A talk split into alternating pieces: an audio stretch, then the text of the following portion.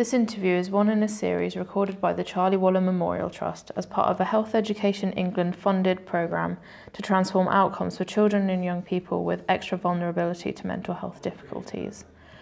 The series includes interviews with a range of experts who each have specialist knowledge on the needs and experiences of a particular vulnerable group. This is an interview with Andy Madison and Naomi Handley Ward. Hello and welcome to another of our series of podcasts looking at supporting young people's mental health. Today I'm here with Andy from Doncaster's Public Health Team and Naomi from Project 3, which is a service worker with young people in Doncaster.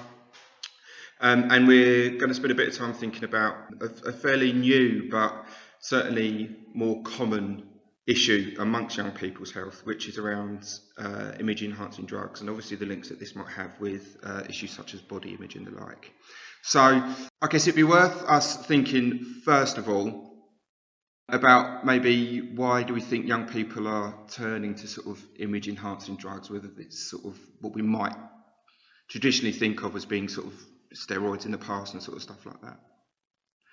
So yeah, what sort of what, what are you guys finding locally? What are you thinking sort of behind maybe this this trend? Um, well, I think I think firstly, I think it's it's mainly because of the rise in, in kind of social media uh, and the way that young people's bodies are portrayed. I think that um, there's an unrealistic expectation about how your body should look, uh, and I think that's only perpetuated by the likes of Instagram, uh, Facebook, where people are, are portraying an unrealistic um, sort of side to life. They're always, they're always posting about how how the positives of life, how life's always positive, and also that that reflects also in their bodies as well. Um, don't you think, Naomi. Yeah, I think I, I think I would agree. I think that there's that unrealistic, unrealistic expectation of, of what young people should look like um, and how that's achieved. So there's a, there's a lot more emphasis on um, physical exercise and achieving that, you know, six pack or, or whatever it might be. Um, and that needs to be really visible. Um, and people set themselves up to, you know, the bar is much higher than ever it used to be. Um, and I think that's perpetuated over and over with social media, and Instagram particularly, because Instagram is very image based. Um, and so people are just seeing that polished image of, of their peers without really realising how much that's enhanced by editing and the like. And I think that's that's where the direction of traffic is.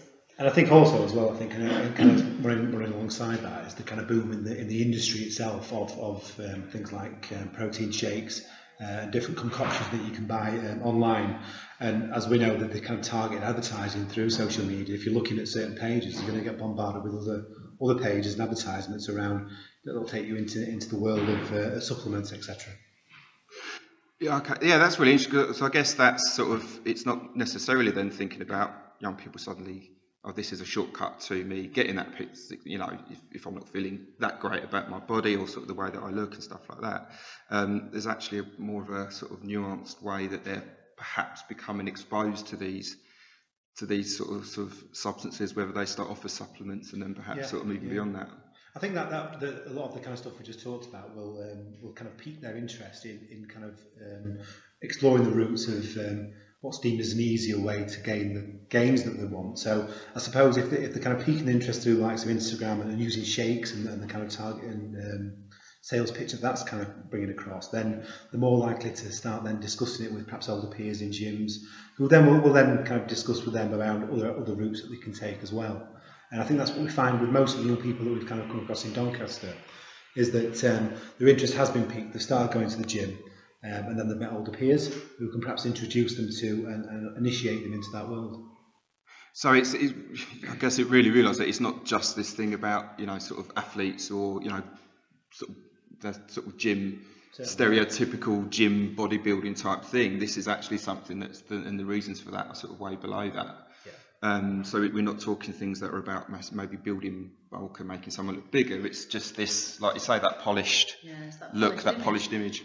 I think I think what, what social media does is it shows people having um, a, a, strict ex- exercise regime and using supplements and nutrition, and young people expect that that's going to work for them, but actually that is unrealistic because that, that whole lean, no fat image takes more than just nutrition and, and exercise, and so that's maybe what they've, they've tried. It's not worked, but they want to achieve that perfect image, and so um, image enhancing drugs then starts to play a part to achieve the, the, the golden.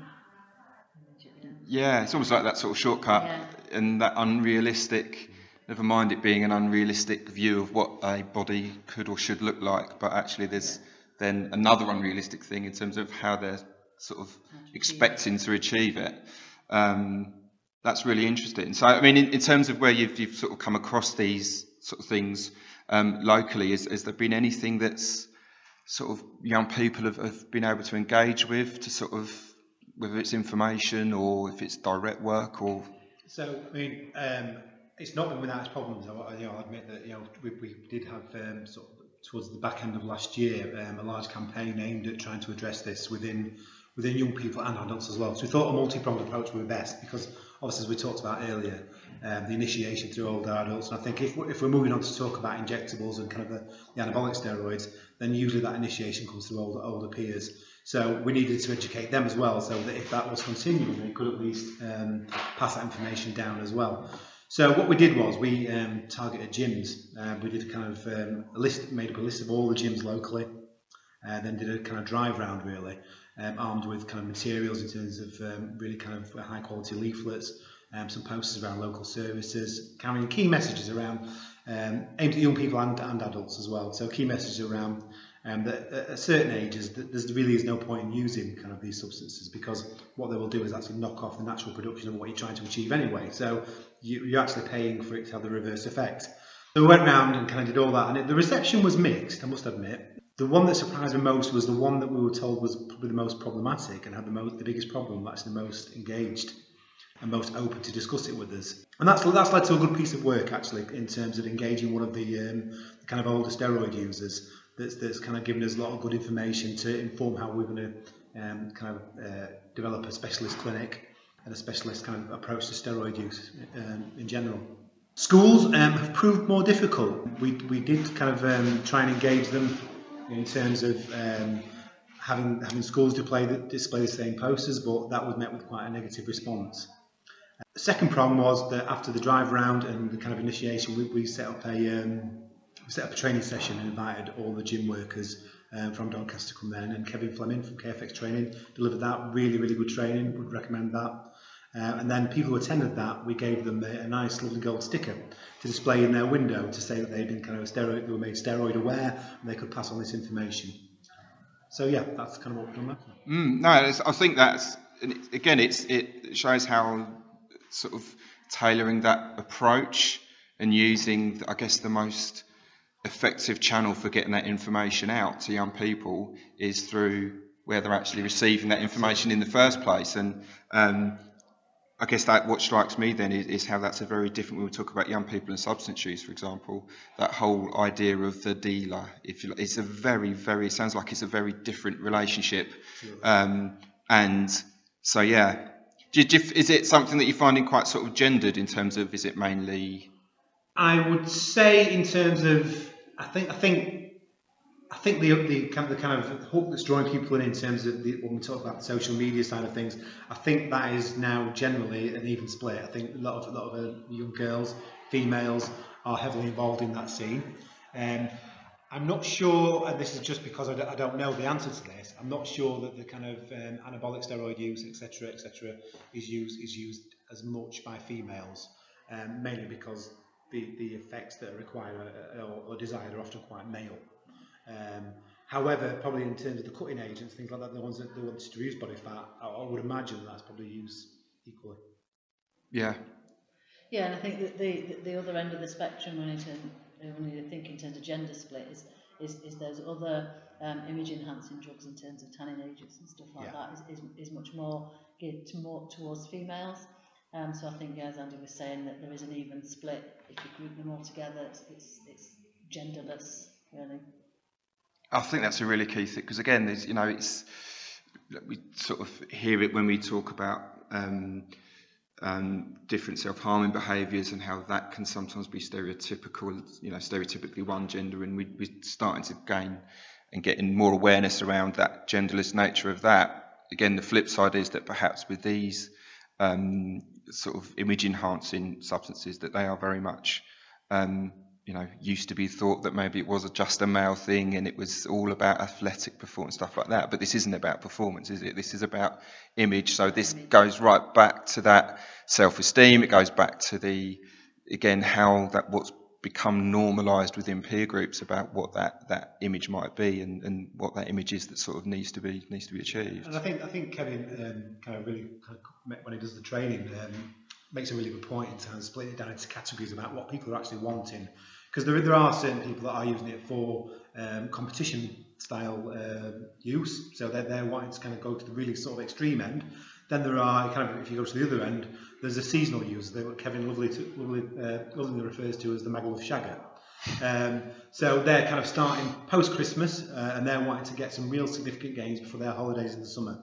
Once that holiday is over, that's it again until the following year. So it's just kind of getting good for the beach, and, that, and that's that's what a lot of people are doing. And, and, and I think that's a really dangerous um, sort of type of use because often they're naive users, they don't know what they're buying, they're just buying anything under the banner of anabolics or steroids or, or kind of enhancing drugs and just using whatever they can get their hands on without any real knowledge of what they're doing. So it can be quite dangerous. Yeah, that's really interesting. I mean, I think certainly what we'll, we'll you know, there is that increased, I guess, and it's, I was going to say awareness, but I think it goes beyond awareness really because it can go back to that idea of okay, this isn't just about targeting information. It still comes back to looking beyond the behaviour and thinking about well, actually, what's behind it and what's behind that need in the first place. Um, and so I think there's there's something maybe for for um, you know practitioners to whether it's in schools, you know, FE colleges especially, I know is, is, is a route that seems to be becoming more sort of popular. Um, you know, there is a, a real need to recognise that where we're focusing on body image issues where we're focusing on, on those sorts of things, actually we're still contributing to protecting against wider, I guess, um, you know, behaviour choices, whether it be those self-harming behaviours or whether we're, we're, looking at these sorts of things. Okay, brilliant. Well, um, thanks for that, Andy and uh, Naomi too. I hope people have, have, enjoyed just, I guess, getting a bit of a, a sort of flavour for the, the tip of the iceberg, perhaps with these um, with these image enhancing drugs and as I guess we get to know more about it, and like you say, we don't know loads yeah. about it at, at, at, the minute. Hopefully, we'll we'll see some of those more sort of resources and stuff that's, that's going to be out there to support practitioners. But certainly, you know, it does come back to that idea of you know increasing that self-esteem, challenging those you know misperceived norms, I guess, around what it is to have that so-called inverted commas perfect body. Okay, so um, yeah, I hope you've all enjoyed listening and continue to listen to the next in the series. And thanks, Andy. Thanks, Naomi. Thank you. Thank you for listening. If you have found this resource useful, please consider making a charitable donation to CWMT by texting TALK18 and the amount to 70070. And to learn more about the work of the Charlie Waller Memorial Trust, please visit cwmt.org.uk.